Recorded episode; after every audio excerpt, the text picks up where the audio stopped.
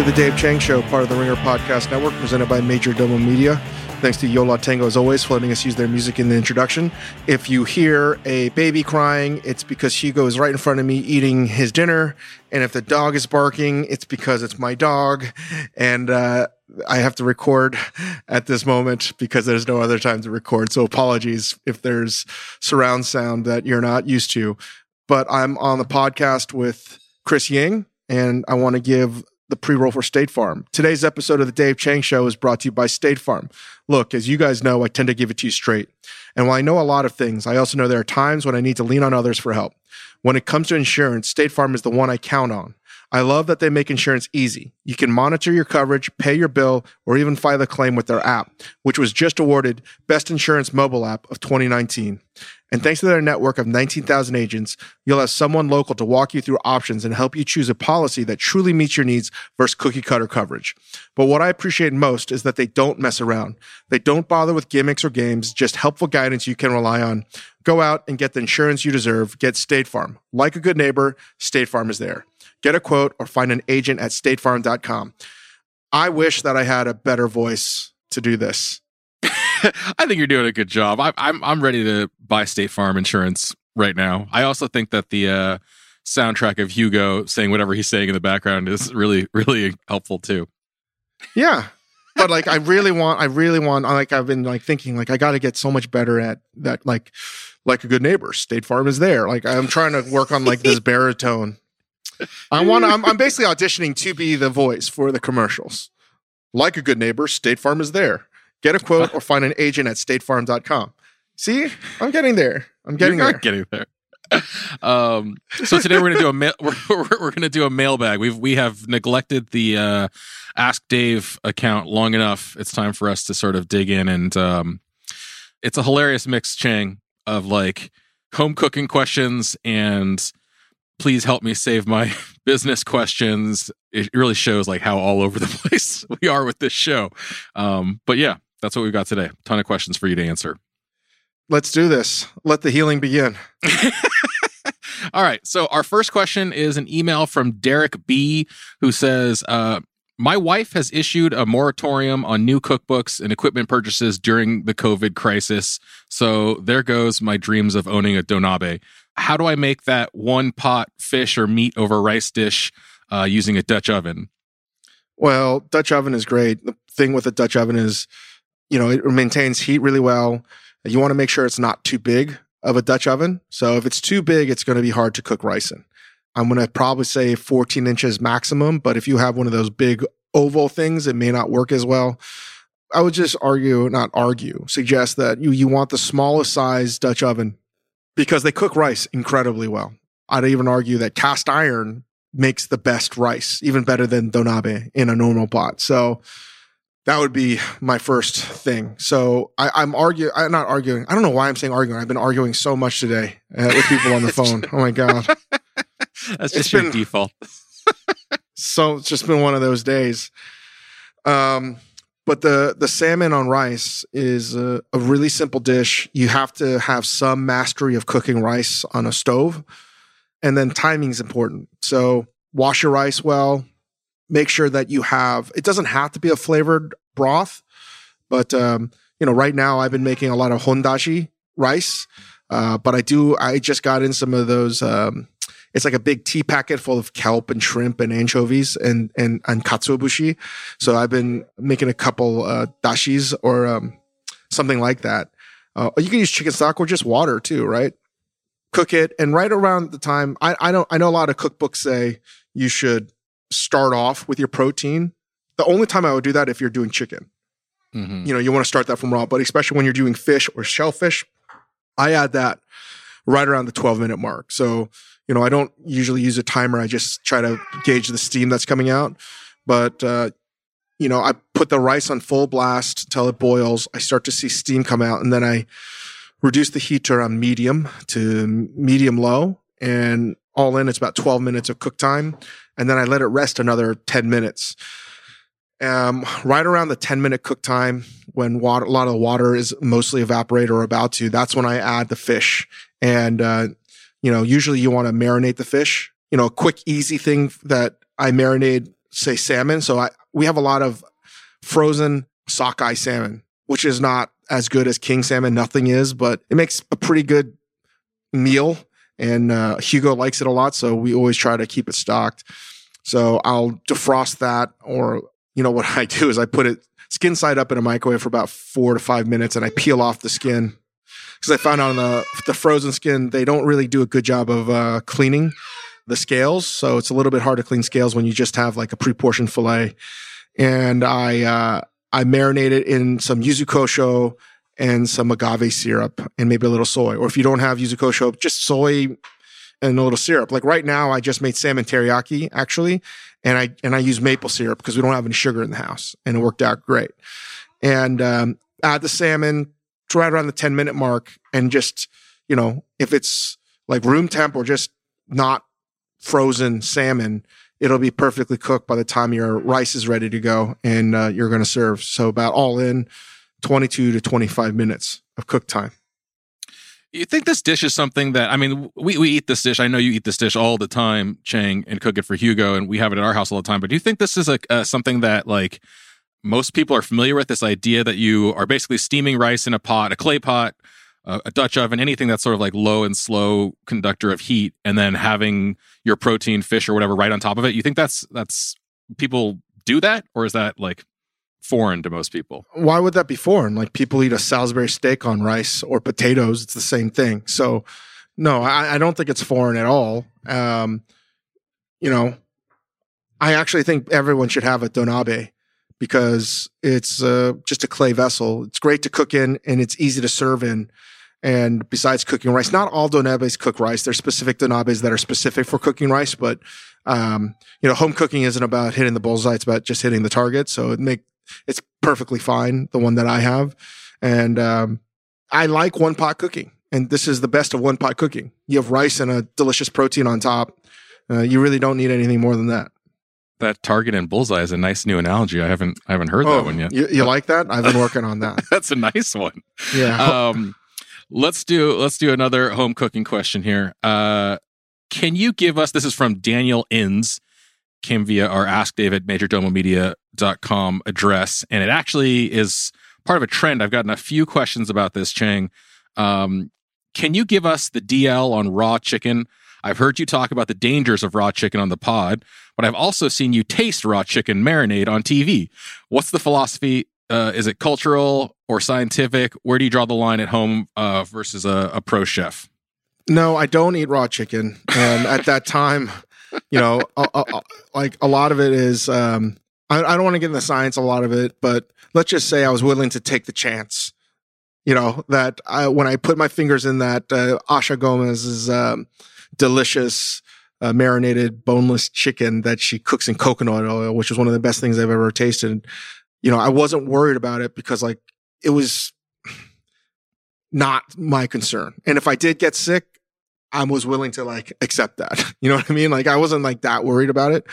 You know, but having lived in Japan, I've had raw chicken. And when I first lived in Japan, I was so scared of raw chicken. I thought that was just, you know, not acceptable. And I thought I would rather eat anything else than raw chicken until I started to visit a yakitori shop that basically just served you, you know, half a bird per person. And it was like a, you know, kaiseki of the raw chicken. And you'd start off with some slices of the raw breast that were boiled. The outside was boiled, right?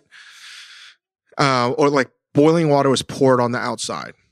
So it was almost like a tataki of, of, of breast that served with a little um, wasabi and you dipped it in some soy and it was delicious. And, you know, um, I, I, would ask a lot of people in Japan, particularly some of the cooks I would work with, and they were like, "Yeah, what's your problem? Like chickens, you, yeah, you don't eat chicken that's from like bad chicken. It's pretty simple. If you eat a chicken that you know exactly what it's eaten and it doesn't eat its own feces and all of these other things, like you know, you you control the slaughtering process. It's it's totally fine. Like." Um, and that's according to Japan. Like I, I, and people eat raw chicken. Like I've had raw chicken, I don't know, dozen times or so. Um, and it's not like they're just serving it raw. They they take the precaution of of of like you know heating the outside of the chicken. Um, and Asha's marinade had so much salt and vinegar and spice that it was just not going to harbor any bacteria. And and uh, that was my assumption, and I think I was right because I'm still here. um, but not all chicken has like going to get you sick. And in fact, it's only some chickens that are going to get you sick. And I'm not an expert in any of this. I'm just, you know, that was this is literally what was told to me in Japan, and um, um, I don't eat raw chicken at all um, unless it's done in a specific way. But you know, what would have been weird if I actually took a bite of the raw chicken in the marinade. All I did was taste the marinade, uh-huh. and uh, yeah. But this is this is a common fear. I feel like, if not, I mean, I, I don't think very many people in America, home cooks, are trying to make a chicken tartare or like the chicken tataki that you're talking about. But you know, I feel like the number one concern for your average American home cook is undercooked meat or specifically chicken. Well, yeah. I mean, like here, here's here, here. I'm just going to throw this out there. When people eat chicken liver as a pate or chicken liver on toast, which is not that common, but common enough, particularly in certain restaurants. Would you agree with that? Chicken liver? Yeah, yeah, yeah. Chicken liver pate, totally. Chicken liver mousse. Guess how that chicken liver that you're eating at a good restaurant is cooked? Tell me. Medium rare. Yeah. You know the last thing I'd want to eat in a chicken, medium rare, is the is the liver. yeah. The bile, you know, all the nastiness goes through the liver. Like, why would you want to eat that medium rare? Yeah. Someone yeah. answer me that question.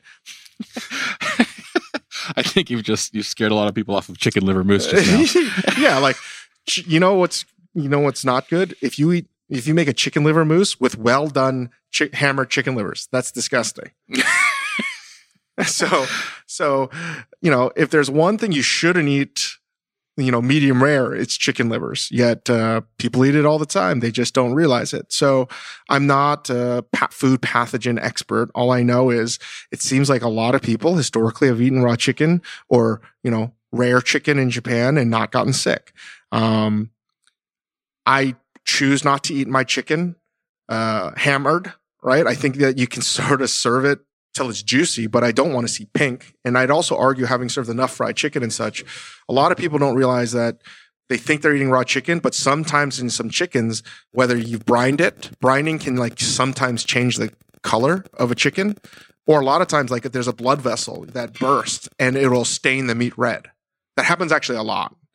And a lot of people are like, oh, I'm eating a raw chicken. I'm like, this is a hospitality business. You say, I'm so sorry. You're right. You know, but uh, you're, you know, in my head, it's just like, no, it's totally cooked through. It just looks that way, you right. know?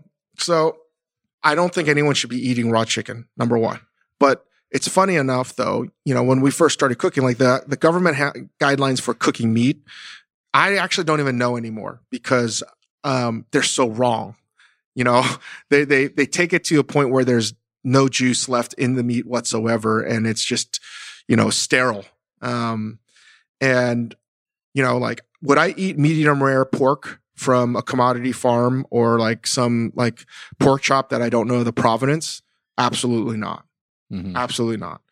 If it's from a farm that I work with that I know and it's a delicious heirloom heritage breed pig and it's a pork chop that you want and we brined it and you almost want to serve it like medium to medium well right? You've seen that chris haven't you? Like a sort of a, a like a, a cool set like a like a warm center pork chop?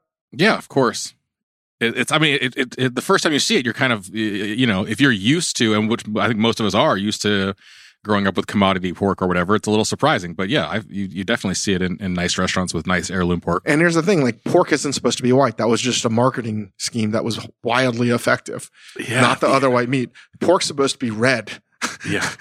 Yeah. and, uh, it would be improper to have like a well done, beautiful pork chop from a very special farm. So, like, again, like, I'm not going to say chicken is ever going to get to that point, but I think, you know, actually, I'm going to just say this chicken will never be served rare or medium rare in America. That's just never going to fucking happen. yeah. Yeah. I mean, I don't know that I don't know, you know, I think like a medium rare heirloom beautiful piece of pork is delicious. I'm not sure that a medium rare chicken is no, no, no, more no. delicious. So like that's that's probably the essential thing. No, like, no. You don't want to eat that. It's simple. Like chicken is cooked when there's clear liquid uh, running through it. Yeah. That's it And, and and if not, it should be cooked more. I, I do not serve, nor do I eat, unless prepared in specific fashions, any chicken that's not cooked through. But there's a big difference between cooked through and hammered. Yeah, big difference. Um, all right, so you have successfully defended your dipping your finger into the chicken marinade. I think. Um, don't eat raw chickens, people. Uh, our next question is a little bit different. Oh no, Um, no, but you but but but do ingest UV light and uh Clorox. what a fucking Yahoo. shine after you. That's right. After you've eaten an undercooked chicken, you need to put a flashlight in your mouth and, and shine it in there to kill the bacteria. Man, I'm just Um, I'm just joking, Chris. I'm just joking. oh my god uh we can't we can't we can't um so we've got another we've got another one here a lot of people sort of responding to that question that we, we posited again of what it's going to take for diners to feel safe and and oh man these names are crazy kirsten beerline hollenbeck says um at the end of this latest episode, you asked about people's opinions in regards to returning to restaurants and whether we would be comforted by use of masks and other PPE by workers, or perhaps more afraid. I've been working hard since this first broke out in the US to try and mentally come to terms with the fact that our new reality might include regular mask wearing and the like. Honestly, it still freaks me out. When I try and verbalize the feeling it gives me, the best I can come up with is it somehow feels dehumanizing, it feels unnatural, but I'm not sure that's really even the best descriptor. Perhaps on a simpler level, it can be described this way. I have a two and a half year old son, and when we go outside on our daily walks, he now often sees people driving by or walking by with masks on. And undoubtedly, every time he asks, Not a bad guy, right? And I think that sums it up. Americans are used to associating masks with exaggerated movie villains and fear, not protection. It's something so instilled in us that even my toddler, who has never watched a superhero movie or anything of the sort, feels it. Um, and and you know, I think that's an interesting thing. Like we've been talking about that a lot, right, Chang? Like uh, in Asia, people are just used to wearing masks. Um, I think prior to this, a lot of Asian Americans or Asians in America also wore masks and would get teased or looked at funny. Um, how long do you think it's going to take? I mean, do you feel like it's normalized now? Do you feel like seeing people in masks is feels every day, or do you feel like it's just for right now and people still think it's it's very weird? I think it also depends on uh, not political affiliation too. You know, Yeah. Well, that's the that's the crazy thing is how it has been politicized and it's become this ideology of I sh- I wear a mask so I believe this or I don't wear a mask because I believe in whatever personal freedoms but it's just that's the problem right like we you and I just had a conversation with Dr. Jim Kim who very bluntly put this down as like this is not a a political problem this is a public health problem and the only way to fix it is to is to buy in and, and that's that's the problem is it's become you know you represent your politics by what you do with the mask or not right? But I, I do think it's the new norm, and um, even after there's a vaccine or a strong therapeutic, I think people are going to continue wearing masks because, um, you know, this isn't the first time there's been a coronavirus. They've there's been others, and uh, from what I uh, I've talked to a couple of people that are in higher places of government, they'll say this is going to happen again. So, um, you know, hopefully we'll be better prepared than we are this time, but hopefully it never happens. But I I know that, for example, if I ever get on an airplane, I'm 100% going to wear a mask. You know, Mhm. I'm never not going to, um, or any place like that. And um, I just think that's the new norm. And and think about this, you know, and and, and we did a podcast with Dr. Jim Kim, and he says that, um, and it was a good benchmark. You know, pre September 11th, you could literally just like wear anything and do anything, and like bring a six pack of beer. You know, like a giant 36 ounce uh, of aloe vera, you know, no one would bother you. And now all of a sudden, like when that happened, literally right after September 11th, they had all the security screenings and all this stuff. And it was a giant pain in the ass. And over the years, they've constantly ratcheted up all of the security measures. And we just got used to it. And um, that's what we're all going to have to get used to is wearing masks. And I wonder as a cook, uh, I wonder about the restaurant industry, how that works. But I also know that restaurants in Hong Kong, restaurants in China, they've gone through SARS and uh, they've adapted. And I know that we will too. um amanda asks have you truly abandoned pasta water salting? I don't know what that means, Shane. Did you did Yeah, you abandon pasta water salting I at mean, some point? I didn't this hear is about like this. it's just like so funny. This is why Wylie was even upset. Like I stopped salting my water in my pasta because I don't have that much salt. At the time when that happened, I literally didn't have much salt. and think about it. It's like to salt pasta water correctly, you're adding I mean, I've actually never weighed out how much salt you should put into like a pot to cook like a package of pasta, but it's a lot of fucking salt. It's a lot of fucking salt. And um, I was just like, it's not worth it. Again, proper cooking, proper techniques, like restaurant caliber stuff is about hitting the bullseye. Now I just want to hit the motherfucking target. And you know what? I can cook the pasta with no water and I can season it pretty aggressively after the fact. Will it be as good as properly salted water? Absolutely not. But you know what I don't give a shit about? Perfection right now. What I care more about is I'm trying not to get too many mail orders in and I'm trying not to go to the supermarket unnecessarily. And if that means not getting, you know, salt, So this was a quarantine related adaptation. You weren't you weren't making some sort of anti pasta salting or water salting no, thing. no, I mean, the way I looked at it, this is remember the Three Amigos, the great movie with Chevy Chase Do I remember Dan Three Amigos? God, come on, of course. and, uh, and Martin Short. So, you know, the scene where Chevy Chase is drinking water. yes, yes. Everybody else just has like a sip left, and, and Chevy Chase is like brushing his teeth and Yeah. And then he just dumps half the can on the, on the ground. Like that's how I treated salt before. Like, I don't give a fuck. now I'm just like, I'm in the desert and I'm like bunker mentality and we got to conserve. Like everything I'm doing is like max conservation. Yeah. Well, I think that people are.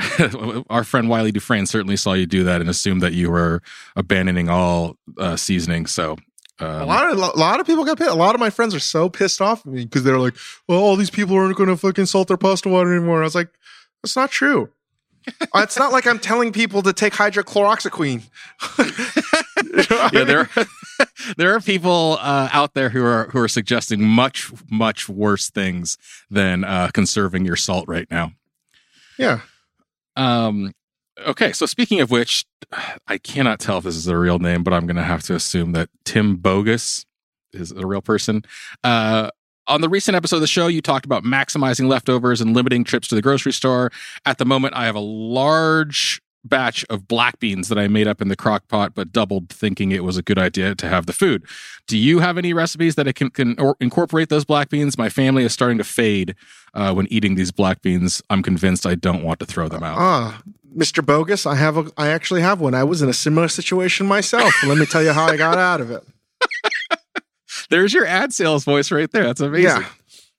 Um, so this is a great opportunity to make refried beans or puree some of the beans and fold it back in. But uh, you can also change the seasoning. So one my my wife made taco Tuesday night, and the next day, oh no, they wound up using the leftovers Thursday. Um, and on Taco Tuesday, I'm the one that made beans, and I took. Um, I actually used the Instapot. I took two bags of black beans from Goya, and I added you know, I think chicken bouillon or whatever. I can't remember. This was like a month ago now. And uh kept it pretty like on par with the rest of the flavors. I added some cumin, uh maybe some cilantro. I can't remember, but it just tasted like really good beans that I'd want with tacos. And the next day, I uh, or when I needed to re- like reuse them for lunch because we just had some, you know, cold taco shells or like corn tortillas. I decided to add uh, allspice, something that I've been using quite a bit, and a little bit more cumin, a little bit more spice, a little bit more chili pepper, and I sort of just mixed that in, and and and it just like enhanced the flavors. So it was much more season heavy, but not salt heavy.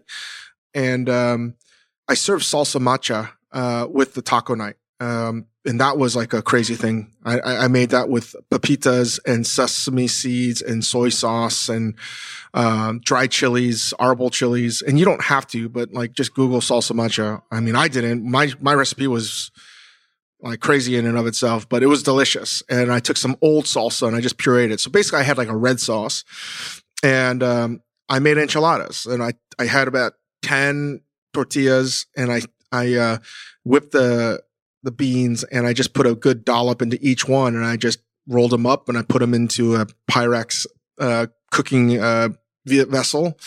And then I put them into the oven for like 450 degrees until they got pretty crunchy. And then I topped it all with cotija cheese. And then I smothered it all in the salsa macha. And Ooh. it was delicious. And then I topped it all with some avocado. And then I served it on rice. It was great. Whew. Whew. That is a good use for black beans. uh, here's a question that I think is a, I know your answer to, but I'm very curious to hear how you approach this uh, very specific question from Harris Jabrini, who writes, "Hey Dave, I recently tried doing homemade carne asada fries. Simple recipes: guacamole, uh, pico, queso sauce, double fried fries, marinated skirt steak." Everything but the fries and queso was absolutely phenomenal. The queso calls for a cornstarch slurry as a thickening agent. Bon appetit queso recipe, but I messed up and I think I didn't cook out the cornstarch well enough and it turned gritty but no lumps. The fries were boiled first for three minutes and fried at 350, then 400.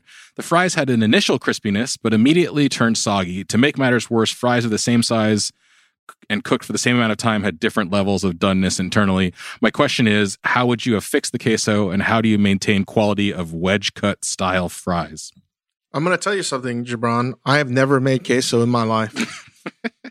so I'm not going to lie, but I do, I do know that in one of our restaurants, we use sodium nitrate, um, sodium citrate, excuse me. Mm-hmm. And that makes the best like cheese sauce. It's insane how good the cheese sauce uh, is. Is that the Um, sauce that, that you guys dip uh, with the fries at uh, Majordomo? Maybe we do. Maybe we don't. Oh, maybe, maybe. that shit's the best though. um, but like, truthfully, I'm not the biggest queso on, on nachos fan. That's just my own personal thing, unless I get it at, at like a taco truck, and um, it's one of the best things. I believe it was invented in San Diego. Um, and the other problem is, Jabron, you should never make French fries at home. I mean, like, unless you're Corey Lee and you're frying it in rice bran oil, Yeah. like that's just something you don't do. I mean, See, this is the answer I thought you were going to give was just don't. don't, Don't. like. W- what are you doing, man? And especially like a triple cooked fry. Like, yeah, no, come on, no, man. no, no, no, no. You know what? I've ever never cooked at home either. French fries. Ever, ever.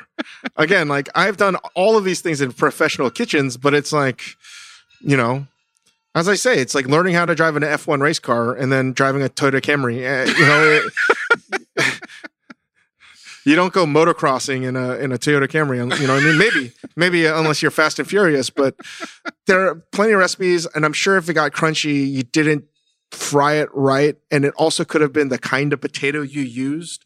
Which is why, like, for example, In-N-Out French fries are always like hit and miss because, you know, every time you dig a potato out of the ground, the starch content changes in its life cycle, which is why it's best to have a frozen French fry, which is you can, again, like very consistent and you can control the starch content, which is why they're crispy, uh, for like McDonald's, for example. But if I was going to do this all over again, I probably wouldn't make my own queso. I probably would just buy it and I would probably buy tater tots and then I would make it. So it'd be like a Sandra Lee semi homemade carne asada fries. Yeah. Speaking of which, are there other things? Uh, I'm so sorry. Anyway, so Harris Jabrini, the- the short answer is sodium citrate, maybe, but also don't, just don't.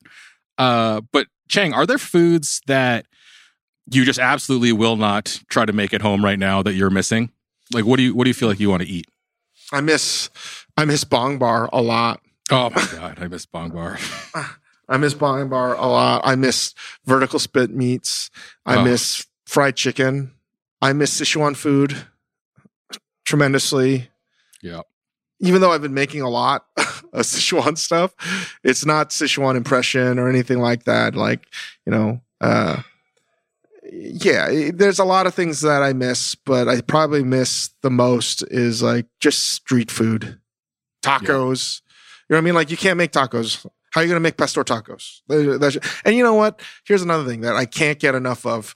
Everyone's saying, "Well, I thought you hated tacos, Dave." From fucking ugly delicious. because you because like you made one comment jokingly Yeah. about how you prefer I, I, Chinese food. or, or like I made the posture. It was like a great debate, and I took the the position that someone had to not like tacos. Like, come on. right. Um. Yeah, I miss. I, I miss. I miss. Uh. Weirdly enough, I had a craving the other day for a sandwich. I just like we don't have sandwiches. Sandwich? I don't. You I don't know know- how to make sandwiches. you- you know what I really miss too? I miss shitty California uh, spicy tuna rolls, crunchy. Oh with, my god. yeah, I know that's like the biggest guilty pleasure. Is just I'd, I'd pop them in my mouth like it was a popcorn piece of popcorn.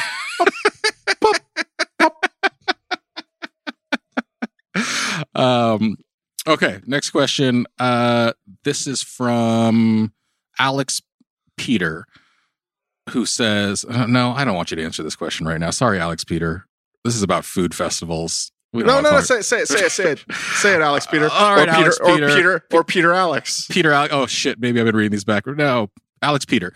I would love to hear your thoughts on the growing food festival restaurant pop up scene in America. I think it is an awesome way for restaurants to test out new cities, grow awareness of their brand slash food. Uh, and ultimately slash hopefully make money but i've heard mixed reviews in terms of what restaurant owners think of them and obviously the varying quality uh, any food festivals or pop-ups you have seen or heard about that you particularly like or areas you want to see focused on or improved? Um, I'm going to say most of them are a Ponzi scheme. And Say more, say more. Some some are good, but not that many. And I won't say name names, but most of them are like not great. And why would you want to have a chef cook like not on their home turf? I never understood that. Um, and I think it's a ripoff. I do. I think it's a ripoff for the guests, and you can never over deliver. You know, it's always maxed out like uh, marketing, and then it's really hard to over deliver on these things. But more specifically, if you do like, um, I remember doing the Great GoogaMooga like years ago in New York when it got rained down. It was a nightmare. It was, it was, um, you know, on, on paper, it's one of those things that sound great. You have all these stands and all these restaurants and you make food for thousands and thousands of people. But the problem is the only person that makes money is the, the concert promoters. Mhm. So, you know, and then the, they sell you it's uh, it's marketing, you know, like it's market for the restaurants. But all of these festivals, you got to ask yourself who's making money. There's only one person, the organizer. And you know we'll we'll see how these festivals do in a post COVID world, but um, I, I tend to not do them anymore. Uh, there are a handful that I will entertain to do, but um, it's usually something that if you're just starting out, you feel like you have to because you're like forced into these situations. And I just think that's not true. But um, these are one of the things that um, have to be refigured and recalibrated because I don't think chefs should be doing these. Um, and if they should, everyone should be getting paid up front and no money should be coming out of any restaurateur's pockets to do these things. I think that's bullshit. Yeah, and not just money, like not even pay to play, but just the the time spent away from your kitchen, the extra cost. Because the the food cost budget you get to do these things is never what you need, nor do you ever get provided with the amount of money it takes to bring the kind of help you need. And then you know, I've heard you talk about this enough times that I'm just going to co-op your spiel a little bit here. But it's also like the home turf thing is crazy. Like the idea that you can build your brand by you know going and cooking 3000 miles away in some kind of like random kitchen some random part of the world and, and sort of represent what you do at home uh, as best you can is crazy and consumers don't make that distinction if i go and i see dave chang at a food festival i assume that what i'm eating is the best he can do and representative of what his food is like at the momofuku restaurants and i think like that's that's that's the part that that always stings me the most is um you know, it's hard to do that. It's hard. I see what you guys do at these festivals. I see the ask, you know, cook 400 portions of this off of this Bunsen burner and make it, you know, soigné. And, and, you know, it's just, it's not really, it's not really fair. which is why I try to take the Scott Conant uh, principle. And a lot of people know Scott Conant from, you know, uh, his his famous dish is basically pomodoro spaghetti. Um, I like Scott Conant for his festival food. Anytime you do those things, it's not just festival. It's like any of these charities, any of these things where you you're on like a, a like a table that's like a disposable table, and you have a like as you say Bunsen burger burner, and there's like a thousand people waiting to eat, and you serve it in this little crappy plate. and everyone's expecting it to be amazing. I've uh, I've never lost sight of the importance of what Scott Conant did because every time I do, um, I'd overlap with him a little bit when these festivals and charity events and these tastings would happen. His line would always be the longest, always, and he'd always be by himself, and he'd always be talking to everybody and enjoying himself. And I was always like, everybody always wanted pork buns to start, and it was a nightmare because doing pork buns offsite is a fucking nightmare because you have the hot pork fat, you got to reheat the buns, you got the cold, you know, scallions. It, it's like a seven man operation, seven woman operation as a nightmare. And I'd always see Scott just, just by himself, maybe another person just casually enjoying himself. And you know what he was serving? Polenta with wild mushrooms. And it wasn't just Hmm. like like hen of the woods wild mushrooms. You're talking like cremini wild mushroom shit. And it was just polenta. It, it's really good polenta with like a like a mushroom ragu. And uh, guess what? It's a it's it's it's it's a one man pickup. You scoop some of the mushrooms, you scoop some of the polenta, you drizzle a little something something of olive oil, para. You Lines know, around the block. Lines around the block. people people are like, God damn, this is good. You know, I I I remember one time, I won't say his name, but I remember working my ass off, working my motherfucking ass off, working on this tasting for like 700 fucking people. I can't remember what exactly it was. It was like, you know, like stuffed quail with like blah, blah, blah, blah, blah. And like, you know, I'm going to show the world how, how great it can be, you know, Uh-huh. and like all this work. We spent, we spent like seven days doing all these mini torchon, this and that. And, uh, you know, you're like, yeah, this is going to blow people away. They're going to love this. And they just like, like, like I was talking about the spicy tuna roll, blop. And they're just like, yep. blop. They don't, they're, you know, like, they're just like, whatever. That's, that's it. Where's that? What, what, what's next? And that's when I swear I was like, I'm never going to sacrifice my life for this ever again. Because you know what? The most popular fucking, I'll never forget this day. The most popular goddamn dish in these this little setup where there's a thousand people all queuing up behind chefs was fucking cold lasagna on a goddamn toothpick. so it's true, true story. Hashtag true story. And I was like, fuck this. I I am never, ever, ever going to sweat again for this shit. Ever. I'm gonna give people I'm gonna give people something forgettable. And you know my theory about making this. You got to make something forgettable. That's when I really embrace when you're doing these events, you can only lose. And if you have the best dish, you lose because then you hit the line's too long. And then people expect it from you all the time. And you can only lose if you have the worst dish. It takes a lot of balls and courage to try to make a dish that no one remembers. It's true. You don't want to raise expectations, and if you shoot too high, you're just going to fail. You just got to be forgettable. Oh, Dave Chang was there. Dave, I, I remember Dave was there. Yeah, he, that's what did he all you want. again? That's all you want. You just want to be known that you were there. you want to take the group shot with all the chefs and be like, "Yo, what's up?" I was here too. You know, I was here too. And you know, like you know, the mat, you know, Jedi masters in this are like Jon and Vinny. They they actually put in work. Like let me, let me take us back. Like they really put in work. They they make like pizza ovens. They bring pizza ovens, the whole nine. It's amazing. But like the operation that they do, because they they're really behind Baby2Baby, a great charity that, uh, especially right now in, in in coronavirus time, needs help, and they're instrumental in in in creating one of the best events in the country, and they go all out but they're also like pull in, pull out. Like they go in as late as possible and they leave as early as possible. And like that's that's another pro move. You if you're gonna like go all out, you go all out for like like the only time it really counts. Uh-huh. Take your photo, do what you got to do, shake the hands, and get the fuck out.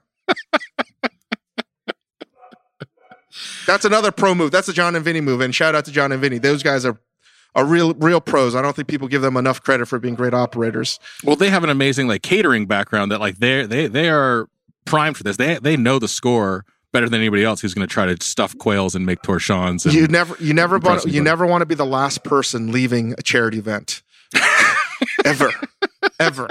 Ever. You want you never want to be the last person being like oh we so we got to get the Lexans we got to get the damn cooler. Uh this sucks. And you're just know- waiting waiting. I think that I, I, uh, you know when when you organized the um that that charity dinner around the wildfires was that two years ago now almost more than that um, oh yeah, I thought that format was really Oh, yeah. cool. Potluck. It was just the potluck format. Everybody brings it's just buffet style lineup, and you've got like the best chefs in the world, each who only have to make, you know, portions for, of one side dish. Thank you. Um, I'm going to take full credit for this. Full fucking credit for the potluck. It was kind of Uh, incredible how many people. Those it was what like eight hundred thousand people that were fed, like all right, we did. timely. it- Yeah, we did it at the line. This is when uh, World Central Kitchen was probably a year plus in there, but uh, you know, Jose showed up, and we were um, raising money for the first responders for the wildfires that got really bad three years ago, and um, we hosted it at Roy Choi's uh, uh, um, um, pot at the time, and you know, this is before Majordomo opened, and I was like, how do we do this where you know, we actually like judo move this whole thing. And you're not making uh, food that sucks, right? Like that's tweezer food. Like, em- and every time you have Mhm. to control like the the environment and the universe that people make food because inevitably you're always going to get one chef that tries to be the coolest motherfucker. And like check like again like check out this. I've just stuffed rouget with this and this and this and i've glued it together and it's on a you know this device that you eat. And it, it it's like and again like i've been that asshole. You you ruin it because first of all you make it so hard for anyone else right? Because like it's so much better than everyone else's. Secondly it's like it slows everything up because you like it just is a nightmare. So just lower your expectations. You could still make great food if it's just a scoop and serve. And that's what the whole premise of this this uh, potluck was with we got all these chefs Jess Koslow. Actually like every chef in los angeles came in and all they they didn't even have to show up. We told them you don't have to show up. You just have to drop off your food being la everyone still showed up with two we said two giant um, deep six hotel six pans um, hotel pans deep hotel pans of food and we didn't even tell them you know we had people multiple people make the same thing it didn't matter you know Mhm. and I guess that we had like 50 chefs. And it was just scoop and serve. It was like being in the best cafeteria meat and three you've ever been to. And, you know, obviously some of us were making meat, so we sort of had an idea, but, you know, people were leaving with sh- like cafeteria trays, just with a mountain of food. And it was like for 80 bucks. And I mean, a mountain of food. It was like a gross amount because everyone's giving you one scoop or two scoops of whatever they made and it was the most amazing thing. And everyone's like, "This is the best thing I've ever done." I'm like, "Yeah, we need to do more of these potluck forever." it was it was an incredible amount of food.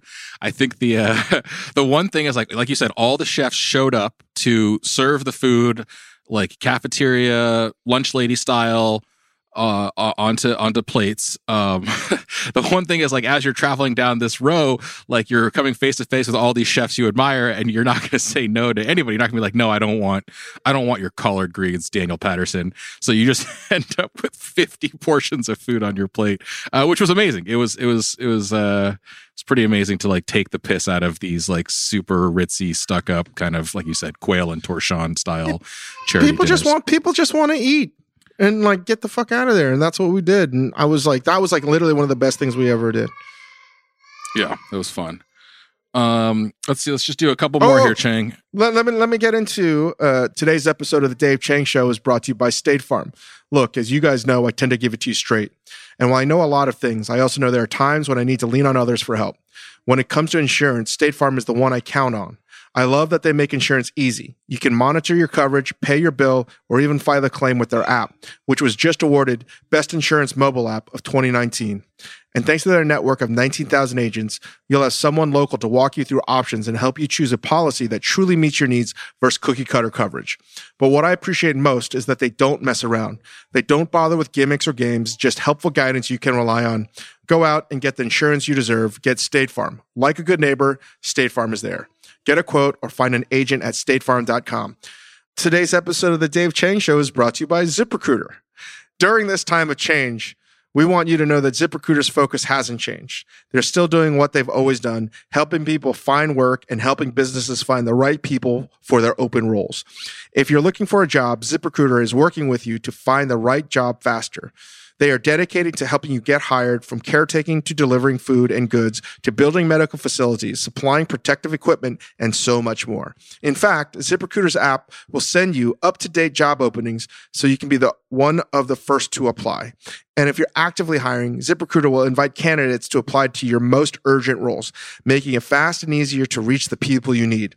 By connecting people who need jobs and companies that need people, ZipRecruiter is working with all of us so we can keep moving forward. Let's work together. ZipRecruiter.com slash work together. How about that, Ying, huh? Pretty good. that was seamless, man. That was incredible. Um, and now back to the show. And now back to the show. Uh, Paul Kim writes When you talk about Momofuku, especially the early days of the restaurant, you talk about cooking things that you weren't supposed to or weren't allowed to, breaking the rules, so to speak. What are these rules and how did you break them? Okay, I'm just going to go out and say this right now because we may never come back. So fuck it, who cares? It's okay to be boastful here, Chang. Let's just let's. Uh, now, now, that- now, now, I'm just going to own it. You know what we did? We were the first restaurant ever, I believe, ever to serve onsen tamago in ramen. Yep. Never happened. Like that's not Yep. something you did. Right? You you ser- you served ramen with a hard boiled egg or a soft boiled egg, but at that time in America, no one even knew about it. The soy boiled like soft egg that was still too, too like and it's so funny when you look back on it. That wasn't contemporary ramen in America. And j- even in Japan at that time, like when I lived there, I was so lucky because it was like the peak ramen. Like you were just getting to that soft boiled gelled egg yolk state, uh, you know, a- a- of a soy egg and getting it popular. But for the most part, still ramen was a hard boiled egg.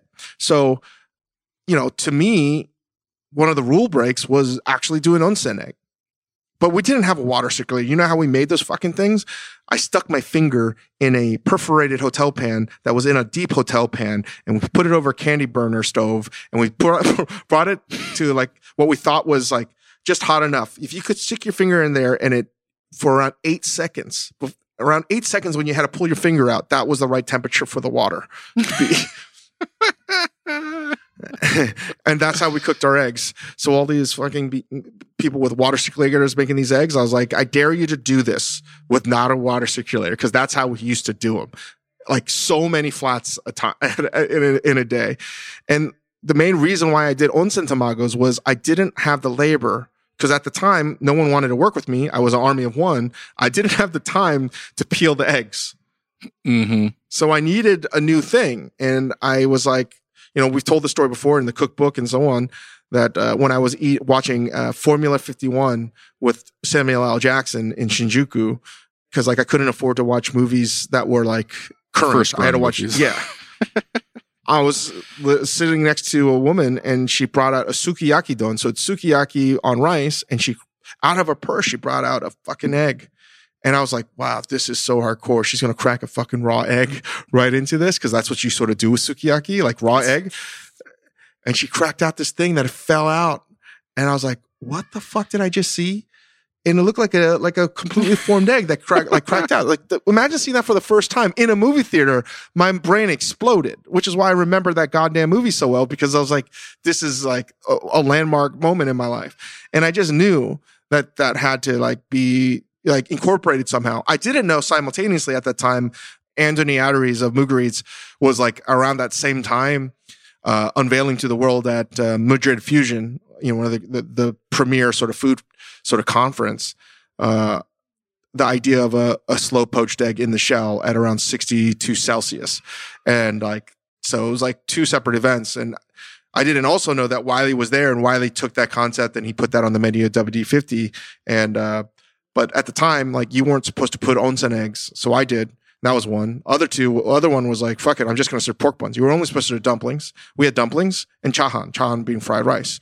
So like, we did that. And the, then, then it was like, the other rule breaking thing was like, wait, we were trying to be a noodle shop. and no one even knew what a noodle shop was. So that's when we were like, fuck it. Like, let's just, you know, I remember because we were about to go out of business. We had probably like three weeks of money left and it was spring was just rolling in. And it was like, we had asparagus hitting the market and ramps. And I remember like, can we just cook this? Who cares? Right. Before we couldn't cook that because we had to like follow and toe the line of what we believe the noodle bar was, which was d- dumplings and everything that was specifically Asian. And I was like, you know what? Fuck it. We're just going to use this because it's here, it's at the market, and we're just going to serve good food using good ingredients, which was what we were trying to do, but we didn't find our voice until later. And that's when things really sort of came off the rails in a very good way. We just said, fuck it. Let's just cook whatever we want. Mm-hmm.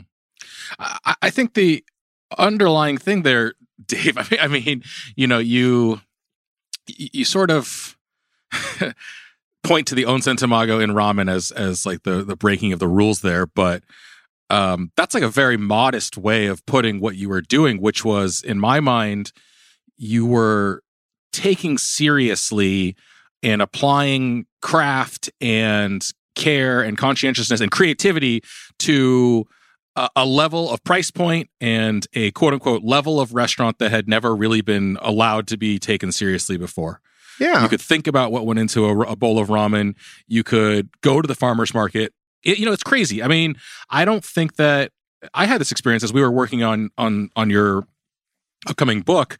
Um, just, I, I mean, there are a few people who are closer to this than than me, and I, I had a hard time remembering, you know, early 2000s, late 90s when food was just completely different. Like there was a line in the sand between what a restaurant was, a nice restaurant, and you know what a what you ate at a quote unquote ethnic restaurant or what you had for family meal. And and that was like the huge thing was if stuff is delicious, if this is delicious and this is the most delicious way to do it, I think what you did at Momofuku was to say, then who cares? we can serve it. There's no rule that says we shouldn't be able to serve what we would serve at family meal. There's no rule that says I can't use the best ingredients in this bowl of ramen. Um, you know, and that applied across the board. There's no reason why I can't play Wu Tang Clan in the in the restaurant. Like this shit that we take for granted now, and maybe now appreciate now that we're in coronavirus.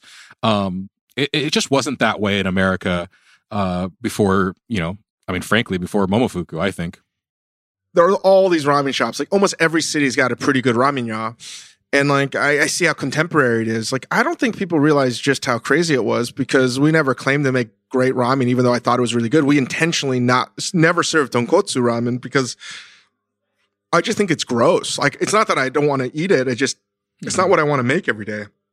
And I wanted to make sure that was different from what I was having in contemporary Japan because I just too much respect for it. But now like there's such a easy, not easy. The supply chain to get good ingredients is pretty easy. Like for instance, example, like we use the, the, you know, one of the rule breaking things was like the, the found everything we did, I, I actually guess was somewhat rule breaking, but we were breaking the rules to honor authenticity and, and, and respect the traditions of Japan, at least the food cultures. I I knew the contemporary ramen was using a lot of seafood. A lot of uh, wafu uh, style was uh, using the double dip then, um, and a lot of a uh, lot of not just dashi but mackerel and anchovies and such. And I just knew that wasn't going to work. And plus, I couldn't really get good katsuobushi. So I didn't want to make an inferior product that was based on Japanese ingredients, but I wanted to honor sort of those elements of smokiness. And I've always felt that smoke was um, a very significant presence, but never plays a like a a forward role in Japanese food because there's a subtle hints of smokiness throughout Japanese food. And I wanted that note, but I didn't want to get shitty product. So, you know, we started making our our ramen broth with Benton's bacon in, instead, right? And mm. like th- those those are different, like weirdly rule breaking, but we're breaking the rules to honor tradition because I wanted the smoky element, but I also wanted great product, and I couldn't. I'd rather make it with a different product than substandard product. Right. You wanted to abide by the spirit of the thing rather than the letter of the law, right? That's. Mm-hmm. Well, you know, I, I don't know. I feel like we're being sent down this this memory lane here that like makes me I, I, I, each time we talk about Momofuku or, or, these restaurants, I just like get wistful for getting back to. Well, it. listen, this is the most we've ever. This is really the most we've ever talked about Momofuku. That's not a pre-opening diaries and talking about a new restaurant because, like, you know, I don't want this to be a Momo commercial, but like, you know, there's been a lot of nostalgia of late for good reason, and honestly, I don't fucking care anymore. So, if we don't get a chance to talk about it, we may never have the chance to talk about it ever again. Yeah, and you know, I, I like you said, who who who cares? And I don't think that anybody's going to mistake this for for advertorial. Like it's just you know, it's the world we're in right now. Um, all right, one last question, Chang. Somebody's asking you. We've started receiving questions about equipment here. Um, another name that I can't really tell if is real or not, but Zach Bro says, Hey Dave, I broke down to the hype and bought one of those restaurant quality carbon steel pans that are advertised on every social media. How, wait, hold on. How's how is bro spelled? Like bro. Like, hey bro. B R O. I was hoping it was like B R E umlaut over the E A U. Brow. No, I, I brow. I thought or or like B R E A U X and he's like a Yeah. Cajun Cajun fan. Um I broke down to the hype and bought one of those restaurant quality carbon steel pans that are advertised on every social media and podcast platform imaginable. Uh, I'm a fair, I'm a fairly advanced home cook, and I honestly cannot find the benefit to this thing. I got it, followed the instructions for seasoning, never quite got it nonstick, and the second I took a slight misstep and so much as squeezed a lemon in it, my seasoning was wholly ruined. I had black flakes in my food, and I was back to ground zero. I do not have the same issues with the $30 Lodge cast iron. Just curious if I completely bought into the hype and got swindled, or is there some pro chef maintenance knowledge I'm missing that helps these things actually work? Well, bro, Um, bro, bro, you, all, all, all, the, all the buff, all the buff just happened, bro. All the buff. Sorry, bro. Uh, I bro, mean, do you use bro, bro.